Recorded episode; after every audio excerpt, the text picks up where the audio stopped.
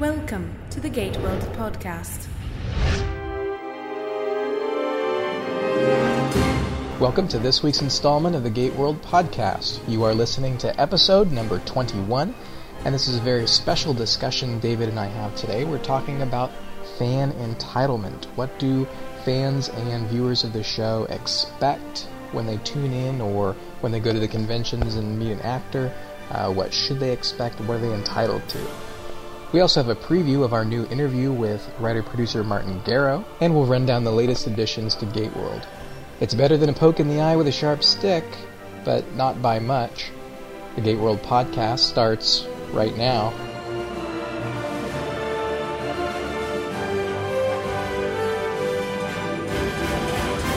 My name is Darren Sumner, and David Reed, you're cozy at home this week. I am at home and it is cozy. Inside the house is nice and warm, and outside the house is 37 degrees. I bet it feels like you. Beautiful southern Illinois there. Instead Yeah, of yeah. your usual home in Arizona.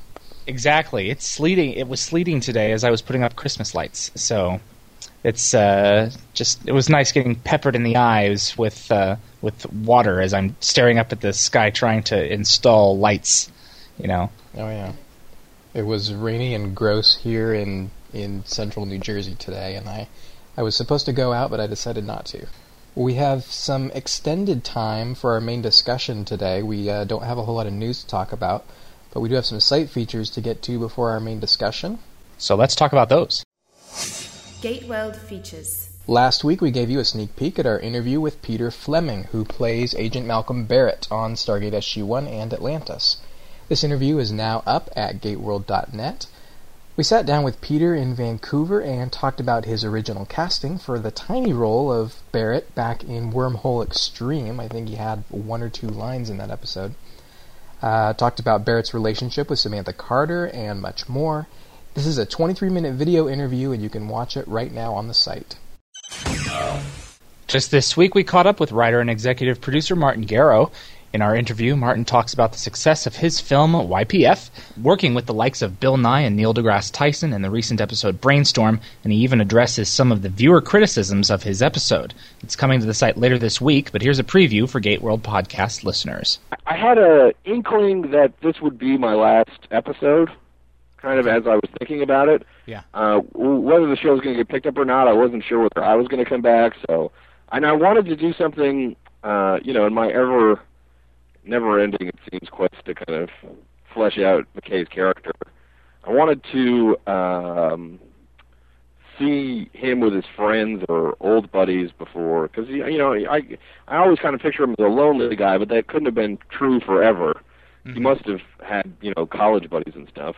And then just thinking about that, and then I was like, well, I don't want to do like a reunion because you know we did that already in Bounty, and it was such a great episode. Mm-hmm. And so I just kind of shelved it. I didn't know necessarily what it was going to be. And then this whole thing came out where we had to do an episode about the environment. And we were like, well, how the f- are we going to do that? I mean, we we're on another planet, you know. Wait, there there was a discussion about doing an episode about the environment. We had to do one. You had Yeah. to. What do you mean? Yeah, all, all the NBC Universal shows last week had something to do with the environment. I'll be Or darned. so I'm told. I didn't watch them. It was Green Week at NBC Universal. The directive came down that if we could, could we do an episode about the environment or the environmental cause? And I, you know, came, you know, it kind of then the whole idea came together about well, uh, Joe was going to write one that was kind of very, very metaphorically about the environment, and then I came up with this thing which was, you know, a weather device that used the, you know, McKay bridge to, you know, channel heat into another dimension and Mhm. blah blah blah. And finally, as we draw toward the end of 2008, it's time for all the little boys, girls, and websites to take stock and think about what their New Year's resolutions might be. Before we make our plans for how Gateworld might change in 2009, we want to hear your ideas. Everything from the way we do news and interviews to episode coverage, the Omnipedia, the image gallery, Gateworld Play, everything on the site is up for comment. Don't worry, we don't have terribly drastic changes planned, but Gateworld has always been your site, and we want to hear your ideas for how we can do all of this stuff better. Look for the link and post your suggestions all month long at Gateworld Forum. Doesn't matter if it's a little thing or a big thing. I, I was talking with my buddy Irene, who is uh, uh, one of the animators at Stargate Worlds. We were talking about the late Don S. Davis, and I asked her if she'd ever seen my interview with Don, and she says, No, I, I don't know how to find it on Gateworld. I'm like, What do you mean? She says, eh, There's so much stuff there, I can't find it. I'm like, Well, this is this is we need to know this. If, mm. if you can't find it, then you need to you need to tell us that. And just the next week, you posted this on the forum, so that's very good. It's Yeah. very very Carnac of you. I kind of did it on a whim. I was thinking about, you know, those projects, having a little bit of free time coming up over the holidays, and looking ahead toward next year. What are those projects that I need to get done? Mm-hmm. And Atlantis is going to be coming to an end in January, and so we're going to start gearing up for this the big summer push for Stargate Universe, uh, which is going to entail some some changes to the site, some updates, and some shifts of focus. And you know, it's just kind of a of a given for us that whenever we start to think about doing anything drastically different, then we want to hear what people want, how they're using the site, mm-hmm. and how it's how it's not maybe meeting their needs right now. Mm-hmm. Yeah, exactly. I completely agree. And there's some stuff that I want to work on. You know, I want to start building a team for the Omnipedia, and I we need to get that toy section up because we've been promising that for two years now. And there Yeah. are so many toys. There's I mean, a I've toys been collecting them. figures section. Yeah, that's been in the works for actually off and on for a couple of years. Mm-hmm. But Yeah, yeah, we we've gotten a lot of a lot of great feedback already. That's only been up for a few days now, and we've got I think as as of this recording, close to hundred people have have posted comments on on what they want to see. Wow, that's extraordinary. The main discussion. This week's main discussion topic on Gate World's podcast is fan entitlement. What do we as fans think that we are owed by the Stargate producers, writers, the actors of the show?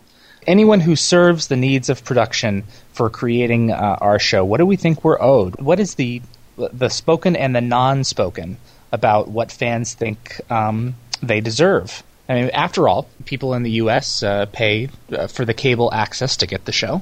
Um, you can pay to get the show on iTunes, and you can pay to get it on DVD.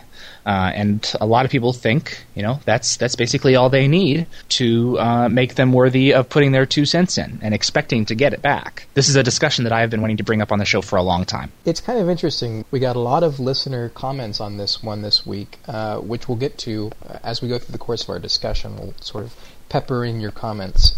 Um, but I'm, I'm interested in the fact that there is something of a split here. For a lot of people, it's kind of all or nothing. Some people said absolutely no entitlement whatsoever. Fans don't have any right to, to tell the producers what they want to see on the show and expect that it's going to happen. And then on the other side, there are people who, just like you said, say, you know, by committing myself to this show, by participating in online fandom, by paying my good money, um, I spend a lot of hours of my life involved with these stories and these characters. So I feel, I feel a sense of ownership in this show. It's it's the viewer's show as much as it is the creators.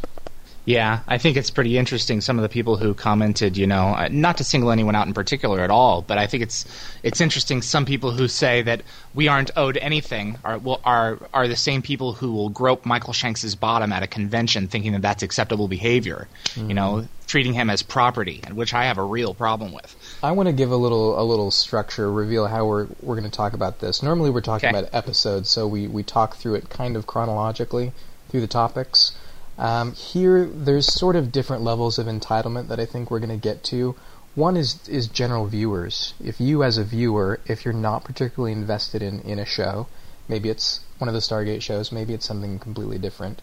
If you're just sitting down and, and flipping channels and you decide to tune in, what are your rights as a general viewer? What should you expect from the show? Uh, then there's a second level of, of, as we said, fans who are more committed to the show, who are more long term invested in the show. Uh, should they have any expectations of, of having an influence over that show? And then the, the personal contact issue, which you bring up uh, in terms of some of the, the horror stories that have happened at fan conventions, is is kind of another subtopic that we'll want to get to. Mm-hmm. Is maybe even worthy of, of an, a completely new discussion in itself at some future point um, to go along with conventions and things like that. The original um, impetus is that a good word for wanting to have this uh, discussion was a story that I heard about a few months ago, and it just um, it shook me to the core because it was about a person that I know, and I had no idea at the time that this happened until later, and I was like, man, oh man, the nerve of some people. I have a friend. We're not naming Uh, any names. No, we. Oh no, no, no. We're not going to do that. And this is true. Uh, although I've changed a couple of the details. As we all know, Bridge Studios auctions off a great deal of merchandise from the show and not from the show to benefit various charities. They're very good with giving their time and their effort to the uh, to various um, nonprofit uh, entities outside of production. Uh, because you know these are these are good people, they are talented people, and they know what they've got, and they want to put it to good use. They're also very, very friendly and very welcoming. Every every year we go up there, it's at the time of, of Creation's big Vancouver convention, and they have a deal between Creation and the studio now, where where Creation can bring fans to Mhm. the set, and and they do it over the course of, of a, an entire morning or a couple of mornings on Saturday and Sunday during the convention. And they have multiple Exactly. tour groups go get they get to go through and and look at the stuff. You get to see the Stargate in person. It's awesome. hmm Yes, that that's not what this particular incident was about, though. Uh, there was a fan uh, who uh, won an item that was auctioned off uh, over the internet, I guess on eBay or something, and he dis- he elected to go and pick it up himself. He was in the neighborhood, so he went he went to go to Bridge Studios to get the item himself. I think they were willing to mail it to him if if if I get the story right. The Bridge Studios lot is gated. It's security. You can't trespass in this place. You, have to go to the front gate. You have to tell them what you're there for, and by virtue of the reason that you're there, they will or will not let you in. So he said, "I'm here to pick up my item."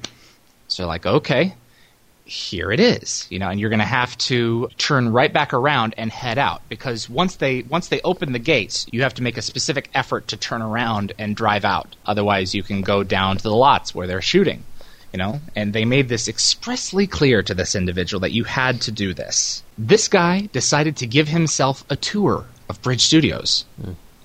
And uh, c- took his vehicle the other direction and started driving off into the set. He was going to check out Joe Flanigan on on the soundstage. They were in the middle of production on this day that this fan dropped by. So the the gate person takes off down the path toward uh, where they're shooting, throws himself in front of the vehicle. Stop! You cannot go in here. Did you not hear me? I said you can't do this. You are an unauthorized visitor. The fan turns to him and says, I paid for this item. I deserve to be here. Hmm. They paid for the item that they received. They also didn't pay for a visit to Bridge Studios. He thought otherwise. He thought that this was perfectly acceptable behavior. It's his show. The producers say all the time, you know, it wouldn't be around if it wasn't for, for fans like you Yeah, right. took it upon himself to go in and check everything out. Obviously, this person was escorted beside their car back off the premises. But this is not the only time that this has happened. You know, this happens every once in a while.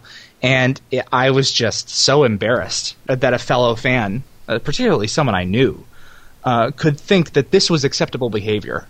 You know, and it's just, it's frightening. Yeah. Because it's not. remarkable. That's sort of it's sort of the extreme example that proves the rule. Yeah, you know, I mean, it's scary stuff to think that to think that a fan thinks that they have that kind of privilege. It's like walking into the back office of a business. You know, you you just can't do it. And just because it's on television, we think that we have, because we've invited it into our living room, you know, we think we have the right to explore that space as well. And that's not the case. You know, as Martin Gero will say in uh, the little bit that I have uh, from him that I'd like to contribute to this discussion, you know, there are dangerous things back there, not to mention things that they'd like to keep secret, uh, that can hurt people if they're not too careful, and they are liable. So, Yeah, should we play that right now? yeah, let's go ahead and do that. with the exception, of course, of uh, uh, trespassing. you know, that's that's something we can't let happen for obvious security reasons and, and and secrecy stuff. And you know, there's a bunch of expensive stuff around there that is also dangerous. So you know, we can't just have people wandering around the, the set. With the exception of that, uh, my feeling is feel as entitled to the show as you want. Quite honestly, I mean, like it is your show now you know, but you have to understand that you're not, you know, you're not making that show. So it, it's a it, we're we're in a different difficult position. We agree that it's everyone's show, but we have to make the show that you know that we want to make. Uh, otherwise, you won't want to watch it. Yeah. We, you know, there is there is no there is no system for us giving you what we think you want. You know, as fans, it would just end in a disaster. Mm-hmm. You know, we we have to we have to have kind of our own internal compasses. So there's Martin Gero. We just uh, talked with him last week, and I told him that this would be a discussion, and and he had uh, some he had that comment to share. And he also says, you know, that uh, he thinks that fans are entitled to uh, quality storytelling, you know, and he, he does want us to feel that it's our show. Um, but also, I mean, there there have to be boundaries, and that's what this discussion is about. Yeah, and I think that's nice that that he's. It kind of surprises me, but it's nice that he says that it's good. I mean, you guys as fans should feel that it's your show. You should feel a stake in it, some kind of ownership in it. But there is there's a difference between being the viewer of a show and being the the creator of a show. Yeah. Yeah. Allowing yourself to go a little bit out of control. So first off, off you have general viewers. You know, there are millions of them floating around out there. Um, but what does the general viewer deserve to expect from the show when they tune in? And I think the, the general consensus from the letters that we got from our our listener base is that um, we expect to receive 44 or 45 minutes of um, good entertainment. You know, and that is a very broad stroke. You know, that's that comes down to the individual and what he or she likes. Yeah, and and along with that goes obviously the right to leave a show and to change the channel if it's if it goes in a direction you don't like, whether that is in a single episode, um, or if you watch a couple episodes, or if you've been watching it for ten years and you decide you're not content with the show anymore. Uh, there there tends to be with Stargate a a vocal group of fans who are long-term fans of the franchise who have not enjoyed the on-air Stargate for several years now, but who Mhm. still Continue to watch and to yeah. watch and participate in online fandom because they feel like they're part of the Stargate family, uh, Mhm. and and they're hoping for some sort of return to the glory days that they loved. But they're not Mhm. fans of the show that's airing right now, which is really interesting to me. Yeah. Uh, general viewers, though, I think, uh, you know, I watch a lot of shows that I think are are creative and probably very well made and good, and, and they just haven't caught my attention. Obviously, I have the right to, to not watch a show. But it's also important to recognize the difference between a general viewer and a hardcore fan, and, and recognize the fact that hardcore fans who play on forums like ours make up a very, very small portion of the overall Mhm. audience. We're talking probably somewhere in the neighborhood of tens of thousands actively participating in forums. Uh, hundreds of thousands are, are visiting websites, and uh, and then you're you're into far into millions and tens of millions when you're talking about the show's overall worldwide audience. There's a big Mhm. difference between 10,000 and 10 million. Quaid One says something very uh, says something very similar to that. I think the fans should have no say in the production of a show. If the fans actually knew th- knew what they were doing, they would already be part of the show and not watching it. So often it is overlooked the fact that this is their job and that they are professionals. There are at least hundreds of thousands of viewers, and the powers that be cannot cater to everyone's needs. Martin said in my discussion with him, you know, it's it's okay to want a, a change in a show, but to expect to get it is delusional. And- Yeah, I mean, last week we talked about Brainstorm, and um, the McKay Keller relationship is is a bit of a controversial topic in fandom right now. And to be honest, if you look at it from the the writer's point of view, I think for every person that hates the McKeller relationship, there's probably someone else, whatever the the fraction relationship is, there's someone else who loves it, So, adores it. When fans are making demands at you from both sides, who are you going to listen to? I do think that that at the end of the day, when we're talking about uh, fans and their their communication and their relationship with producers, sometimes that's one way. Sometimes it's just producers giving interviews and and fans sort of hearing from from producers one way. Um, I think that that in those contexts, one thing that viewers do deserve, one thing that they are entitled to, is to be treated with respect. And there are show producers out there who have gotten themselves in hot water. Some of them recently. I'm thinking of of uh, Heroes, which is one of my favorite shows right now. Oh, really? The executive producer of Heroes, Tim Kring, got himself in a bit of a hot water situation a couple of weeks ago. He was talking about watching the show on air in the live broadcast and, and the ratings issue that comes with needing people to do that. Uh, and, and how he's frustrated with the way the rating system is only measuring those people and not all the other viewers. This is something that we know really well in Stargate. Mm-hmm. And he made a comment about watching the show on the air has been relegated to poor saps and dipshits who can't figure out how to program their DVRs. Ooh. And he he had to come back a, a few days later and really backpedal and apologize for the way that it came out. But I just winced when I read that and thought that that's it exactly. That's a producer who is not treating his audience with respect. you can't berate your audience like that. That's that's cruel. He- he- this is someone who apparently failed to recognize uh, who is uh, putting money in his pockets. You know, ultimately, when it really comes down to it, it's the viewer. You know, it's it's that it's those ratings that that call out to that. Yeah, I understand the frustration over the rating system and the fact that it's it's those live viewers that are being measured uh, that really count for your ratings. But um, boy, what an awful way to express it. one of the, that's I mean that's one of the great things about about the the team who who developed Stargate. You know, they are so supportive of us. They may privately think that some of us are a little kooky, and they would be right. But uh, you know, they they're they're good about not saying it. This is true. How about you and I? How about guys who? How about men and women who've been watching the show for? Man, how long have I been watching this show now? 1998, fall of '98, I think. So Same here. over 10 years now. Who are Uh-huh. really long-term invested in the show. Who are Mm-hmm. going online, you know, some of us every day and having conversations and making friends with people all over the world and speculating about the show's future and talking about Mhm. episodes and making websites and doing podcasts. Right. My dad put it put it this way. He says, "You are a true fan." They would have to do quite a number in order to make you leave.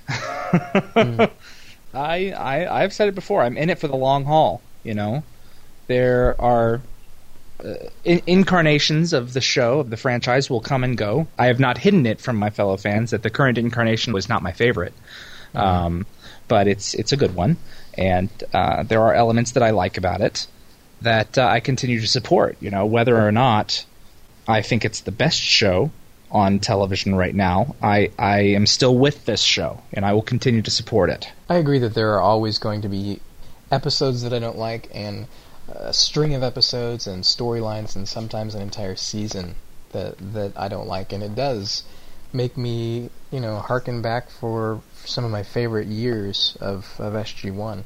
But again, we've talked in this podcast before about the fact that you and I are, are franchise fans. Mhm. Uh, and some people are Atlantis fans, and, and I Mhm. certainly don't begrudge them for deciding not to stick around for Universe. I think that being fans of the ongoing franchise uh, gives us the opportunity to recognize that the franchise as a whole, Stargate, is stronger than, than any one particular episode. It's stronger than Mhm. any one of its incarnations, any one of its Mhm. legs. Uh, and so if you don't like something about it, then you can come back and try again later. If Uh huh. if Yeah, you exactly. were a huge fan of Next Generation and you didn't understand what on earth they were doing uh, with Deep Space Nine, well, you can you can come back for Voyager and maybe you'll like Voyager. hmm That's what I certainly did, you know. And uh, I mean, when Richard Dean Anderson left, and I think we've discussed this before, there there was this mass exodus of people from fandom who had been watching him since MacGyver and had come on to Stargate, you know, but were simply not interested in the show with without Richard Dean Anderson.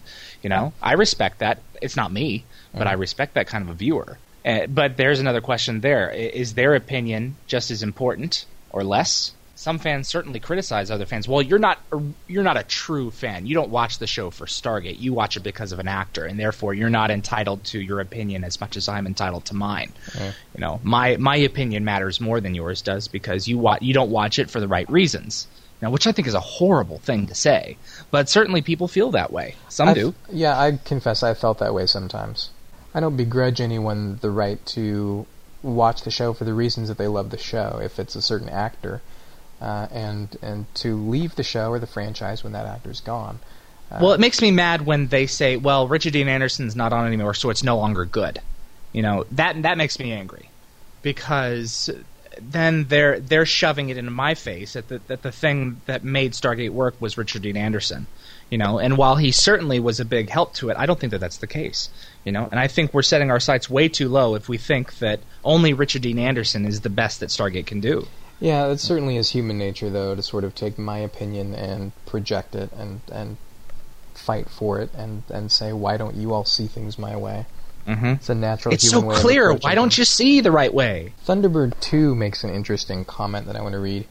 He says, If you start to read a book and don't like it, send an email to the author with feedback, then pick up another book you do like. However, you can't expect an author to change the way he or she writes for your benefit, even if several million people agree with you. I think it's helpful to, to think about TV production in terms of, of writing a book, because really the way it's going is there's there's a creative head, or in the case of Stargate, a team, uh, that that has a, a vision for where the show is going, where the franchise is going, uh, and you get to read chapters from their book every week. And Mhm. That's a good analogy. Some, sometimes they've got it planned out, and sometimes they don't. If you were writing a book, you wouldn't want to send out chapters to a thousand people and uh, get them really invested in the characters chapter by chapter, week by week. You wouldn't want them to expect that that their demands, for lack of a Mhm. better word, are, are going to influence the way that you have plotted out your story. I remember when I could watch Star Trek or seaQuest or whatever, what have you, you know, and not know anything about next week's episode except for the teaser that came on after that previous week's show. Mhm. You know, and that was a very rewarding thing because you hadn't heard anything ab- about it up until then.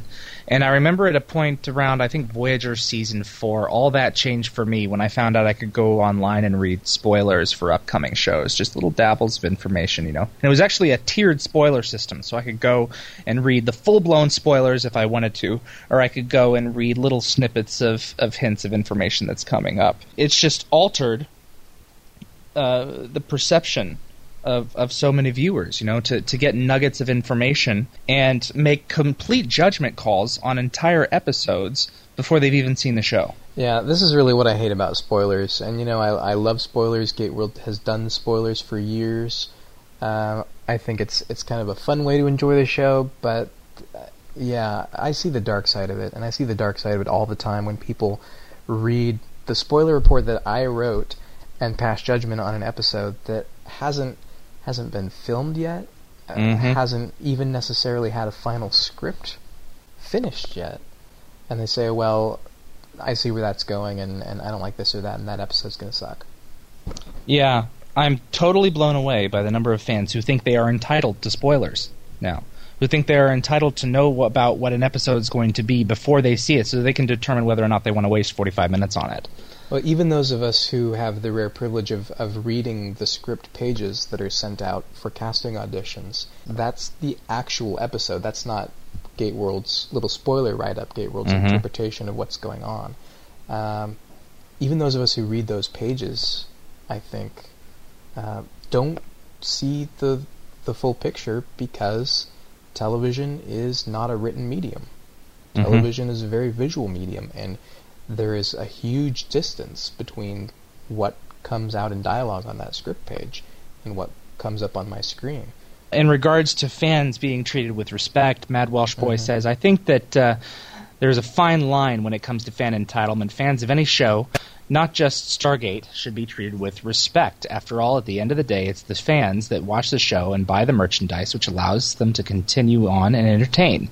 However, this should not mean that the fans should have a say in the production or story direction, as the fans often don't know what they actually want, nor does a small vocal online community of fans represent the whole fan base. Here's one from Fago. He says fans are entitled not to be treated like idiots. Any number of things fall under this category, including overtly dodgy science and ridiculous settings or interpretations. Fans are entitled to in story explanations of major events or shifts in the show. It also includes issues with characters leaving the show. For example, Jack O'Neill left the show, okay, but the audience is entitled to know where he went and what he's doing. This is a very specific example from from RDA's departure after season eight.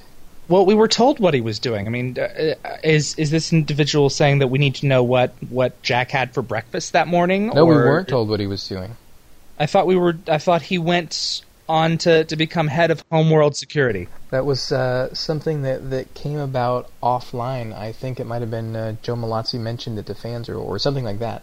Uh, ah. Or it was maybe in a in a script draft that came out through spoilers, and and it didn't actually make it into the episodes because I was looking for it early in season nine, and it wasn't mm. there. There has been no on-screen reference to what Jack's job actually is in Washington. That's pretty impressive. I'm surprised to hear that that we really don't know what he's doing. You know, uh, the the title character of, of Stargate, and we don't really know what happened to him. Yeah, I'm I'm pretty frustrated with that one myself, and I, I don't feel like the writers are treating us like idiots on this particular one, but it is, it's it's a it's a major issue of resolution for a character who is at the front and center of the show for eight years, and I was kind of disappointed that they were not more explicit with it than they were.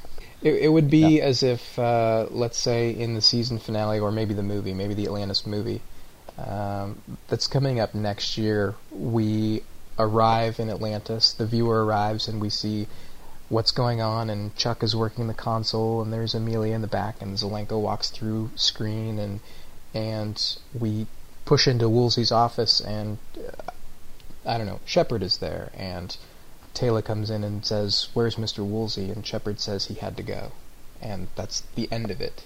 Woolsey's gone. He's not the commander of Atlantis anymore. Mm. It'd be very frustrating, yeah. And to the average viewer who doesn't keep up on all the shenanigans and, and doesn't know about Joseph Mallozzi's blog, you know, you have to ask how they'd feel as well. You know, we are ab- above average in terms of of the type of fans that really exist out there for this show. You know, the convention goers, the people who like to get really involved in all the minutia. You know, but but what about them? You know, don't they deserve some clarification too? Yeah, absolutely. When you think about the the creative head, and the, the creative head has a vision for the show, it makes me think of some of the other shows that I've I've watched that really clearly have a have a defined creative vision, um, that that have a full story that is is being told.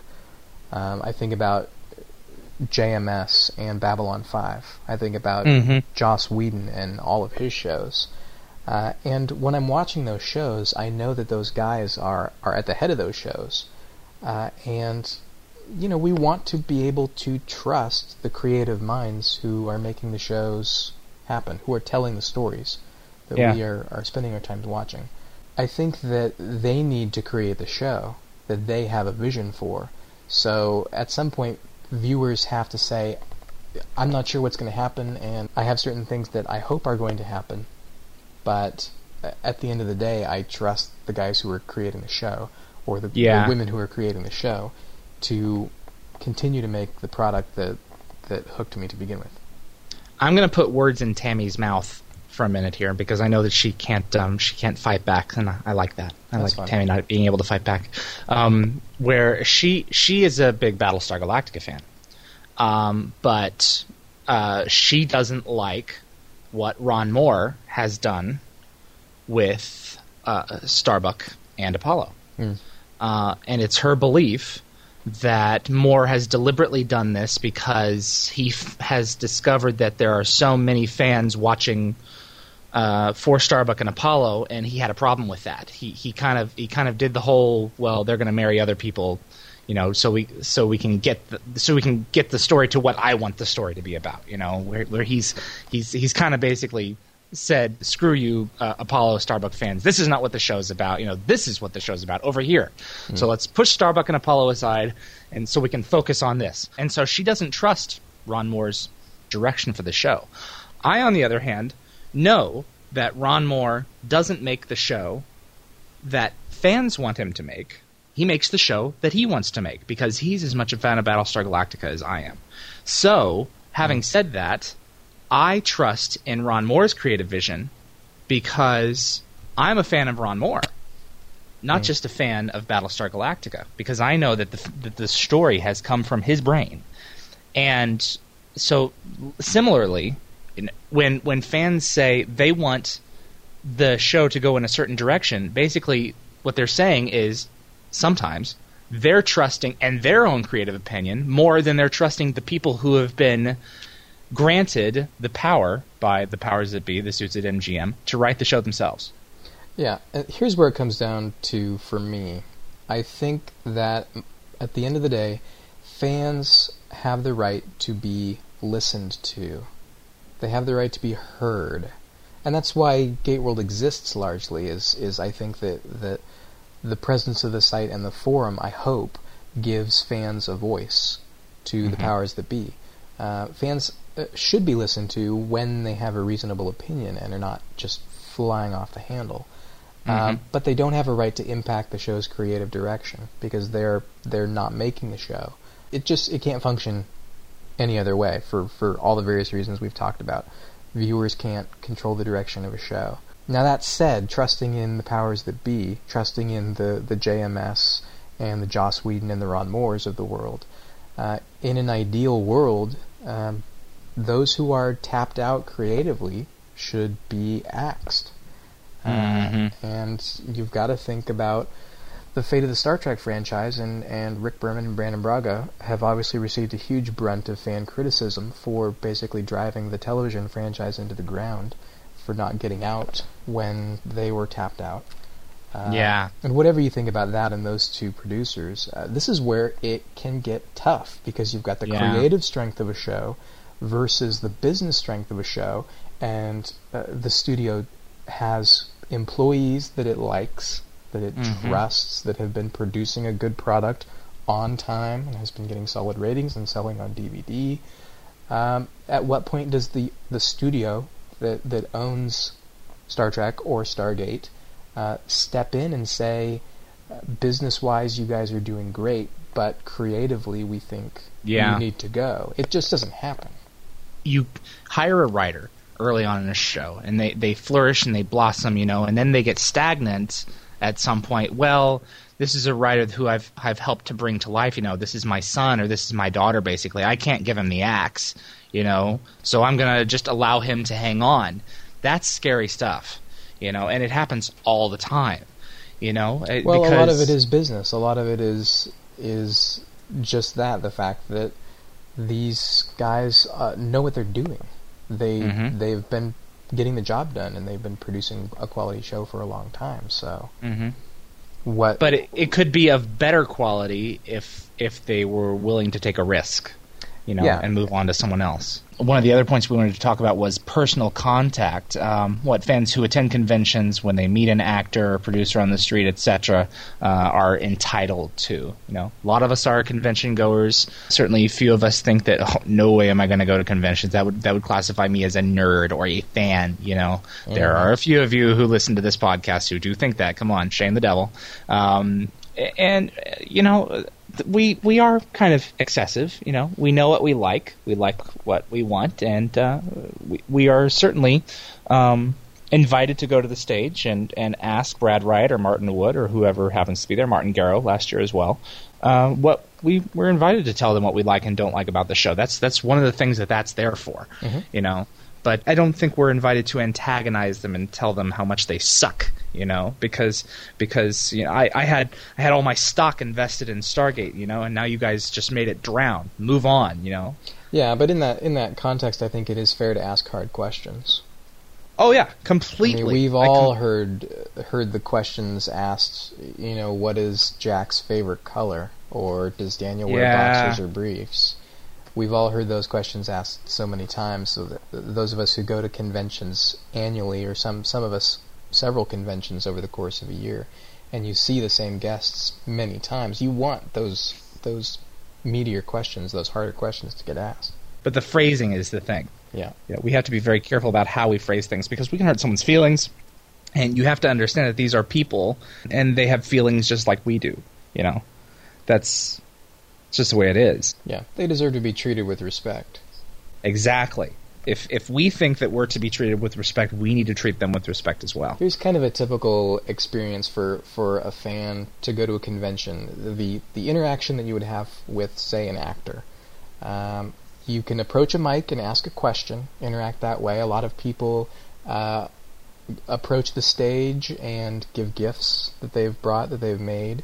Uh, then you'll go through the autograph line. You'll have just a few seconds as your autograph is being signed to sort of interact with the actor a little bit. Uh, some people pay for for photographs with the actors, which you'll again wait in the line for a long time, pay a lot of money, and then just have about a minute with with the actor. There's you know there's verbal contact, there's physical contact, and and so uh, I guess for us convention goers, what are the rules? What are the rules for personal Mhm. contact? What what Mm-hmm. can I expect an actor to do or not do for me? Yeah, I think what I hear most of all when I go to one of these events is I paid a lot of money for this, so I'm going to get everything that I feel that I paid for. Oh yeah, You know? a lot of people pay thousands of dollars for It is ridiculous. three days. It leads to people doing all sorts of things. It's once in a lifetime. I love Amanda Tapping or I love Michael Shanks, and this may be the only time I ever get to fill in the blank. Give them Mhm. a hug, tell them my life story, uh, Mhm. grab their tush. Mm, and if uh, I don't get it, I'm going to try to commit suicide and and call uh, the emergency Wow. number afterwards, telling them that uh, I didn't get to see my favorite actor or actress, and uh, so I'm going to end my life. And that has happened. It has. We we all have different levels of personal psychological stability. That's the truth. And in it contains our own sphere of reasoning. You know? So what I feel I am entitled to may be a night with Amanda Tapping.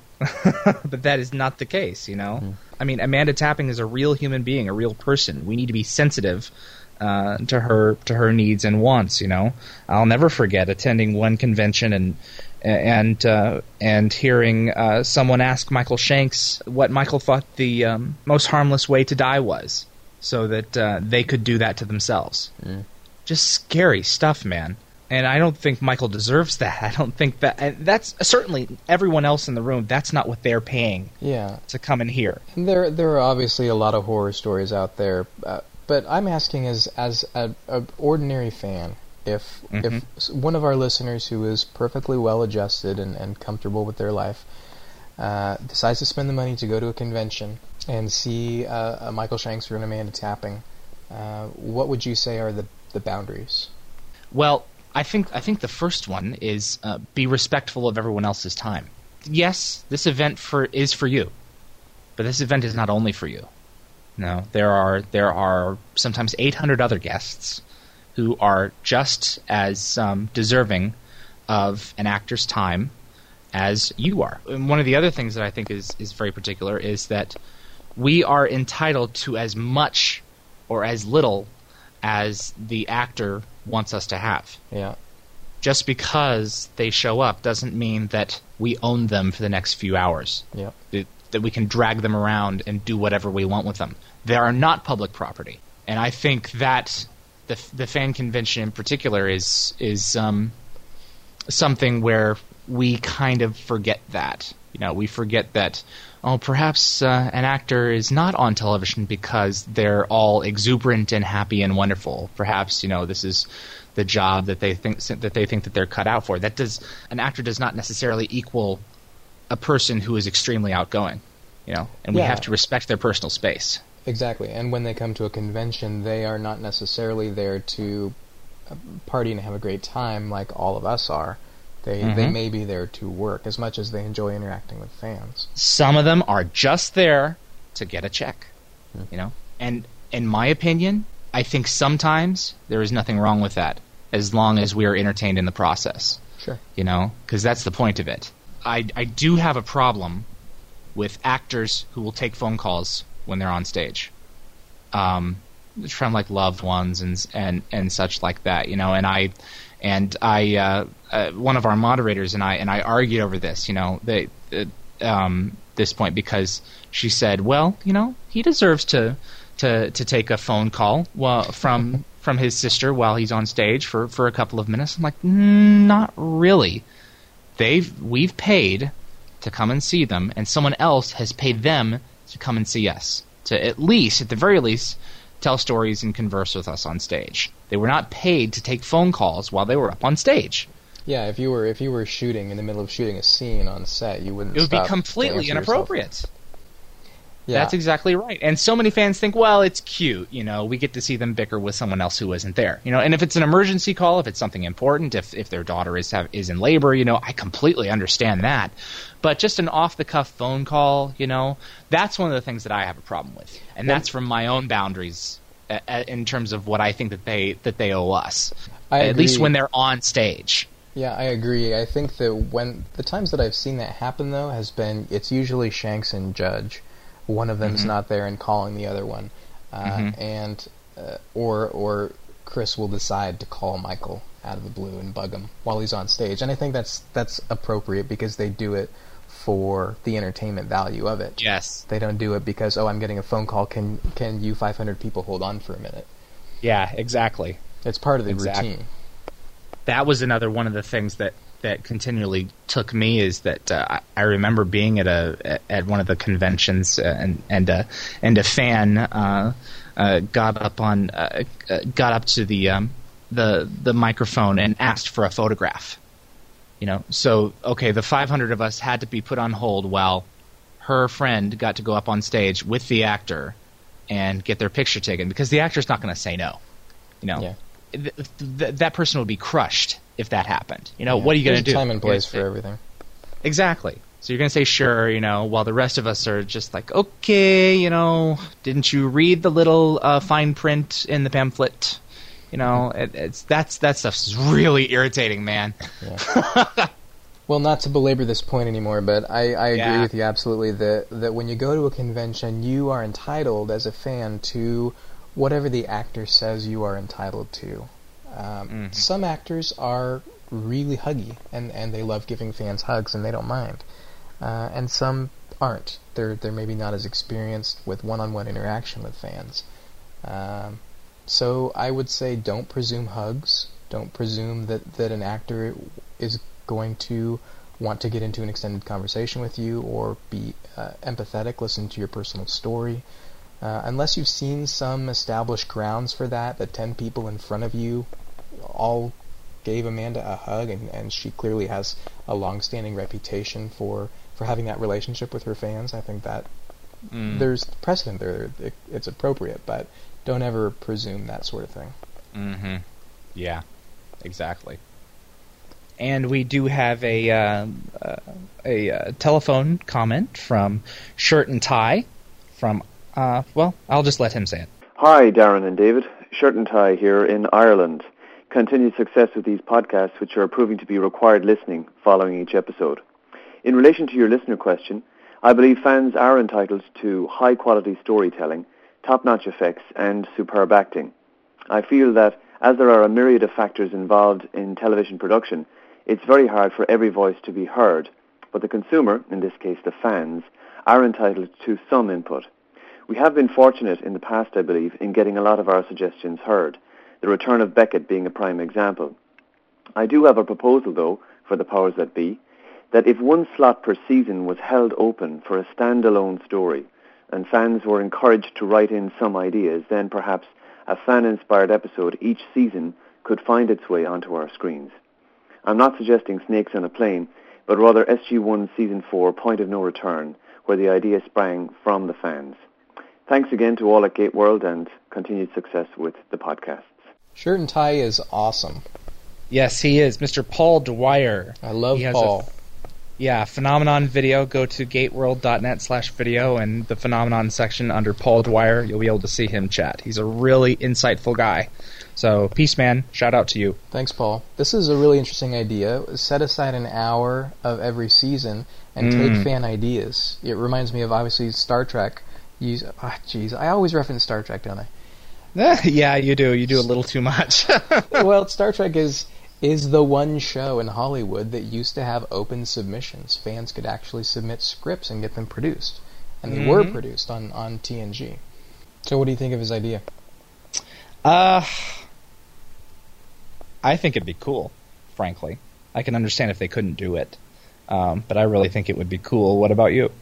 I understand that they wouldn't want to do it because it's it's so unusual. It's kind of out there. Um, Yeah. But I think it's it's a really cool idea. I think you could get some some good press from the show. Not not the episode that was written by fans, but the episode that that fans demanded. I mean, however you could do that, if if it was some Mhm. sort of poll or survey or or you know open invitation, and then you pick one. Uh, because again, it's hard to really measure the, the consensus of fandom. There is no consensus in fandom. Right, exactly. Yeah, if you could do it, I think it'd be cool. Uh, Lithis Rose says, I feel like the only thing I'm entitled to is my own opinion. I appreciate it when the show's creative staff do things I like, and I wish I could tell them about the things I don't appreciate.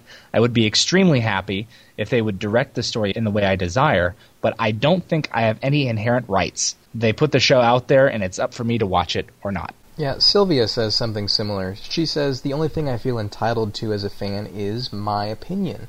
I don't appreciate other folks saying that I'm not a true fan because I don't love everything about my favorite show. I am passionate about the things I like, but I also have strong opinions about things I don't. Unless the powers that be are going to take a poll of every viewer before they make a creative decision, they're better off doing what they want. Yeah, I think that's really what it comes down to, you know. And in the spirit of um, of um the Thanksgiving season, I think it's important for us to recognize and be thankful for what we do have, which is we largely have a production team who pays attention to us far more often than we might deserve, and they do ask uh, for our feedback, and we do give it to them. They read the comments, they read the forums, they read even the negative comments still. Um, and they let us come back every year. it's important to recognize and give thanks for that because when it really comes down to it, I don't think we really have a say, and it's nice that that we do because they really don't have to do that. Yeah, they really don't have to listen to us. And I think that uh, as much as we've been talking up this topic of fan entitlement, and as long as we've talked about it today, um, that's that's really the the other side of the coin. The positive side of the coin is thankfulness. And what do we as fans have to be thankful for? Uh, we've got we've got a great show and a great franchise, and it's a show that we still care enough to talk about. We still care enough to have an opinion about. It always appalls me that the number of websites out there that are still devoted to Stargate that are around after all these years who are ha- are so sour grapes about the direction of the show. Of people who still watch, you know, and they don't like anything about the show that is currently on. And these people love to be negative. I mean, they thrive on it. They enjoy it. And I don't understand it. In no way do they give thanks for um, what has already come and what is yet to come and what they've got right now, which is a decent group of guys up in Vancouver producing a show that they want and also trying their best to produce a show that we want as well. I see in that a lot of, of really deep loyalty. Very often, uh, those fan groups are centered around a particular character who is Yeah. no longer with the show. Uh, Mhm. And so I see it as when you stick around after your character's gone, and and it's a couple years later, and it's clear that your character maybe is never coming back. Um, I I see that as sort of a, a deep sense of loyalty, not only to the actor who portrayed that character, but but to the character itself, uh, Mhm. wanting to stick around and, and have your voice heard and, and say, this show was better with. Mm-hmm. Even though it's not going to change the fact that that actor is not coming back. Producers have their role, fans have their role, and I think uh, I think we should all get along. mm-hmm. Please note your respective boundaries and do not cross the red tape. Well, thanks to everyone for writing in and sharing your thoughts on this week's topic. Here's our listener question for next week's show. There are only four episodes of Stargate Atlantis left. What do you hope to see fully and finally resolved on the show in these final episodes, or in the upcoming Atlantis movie? Is it a plot thread, a character, or a relationship issue? Did the Wraith need to be fully and completely destroyed? What are those elements that need to be fully and finally resolved? I look forward to the answers on that one. Give us your feedback by calling the hotline, just like Shirt and Tie did this week. That's at 616 712 1647. Leave us a short voicemail there. Really quickly to interrupt you, I don't think people realize just how much their chances improve of getting on the air when they call in. I mean, 95% of the time, we take what we get on the uh, on the telephone line, on the hotline. This so if true. you call in, you are almost guaranteed to get on the show, and I completely recommend doing it. There are a lot of great comments that are posted on the site, and it, it creates a nice little discussion for the week.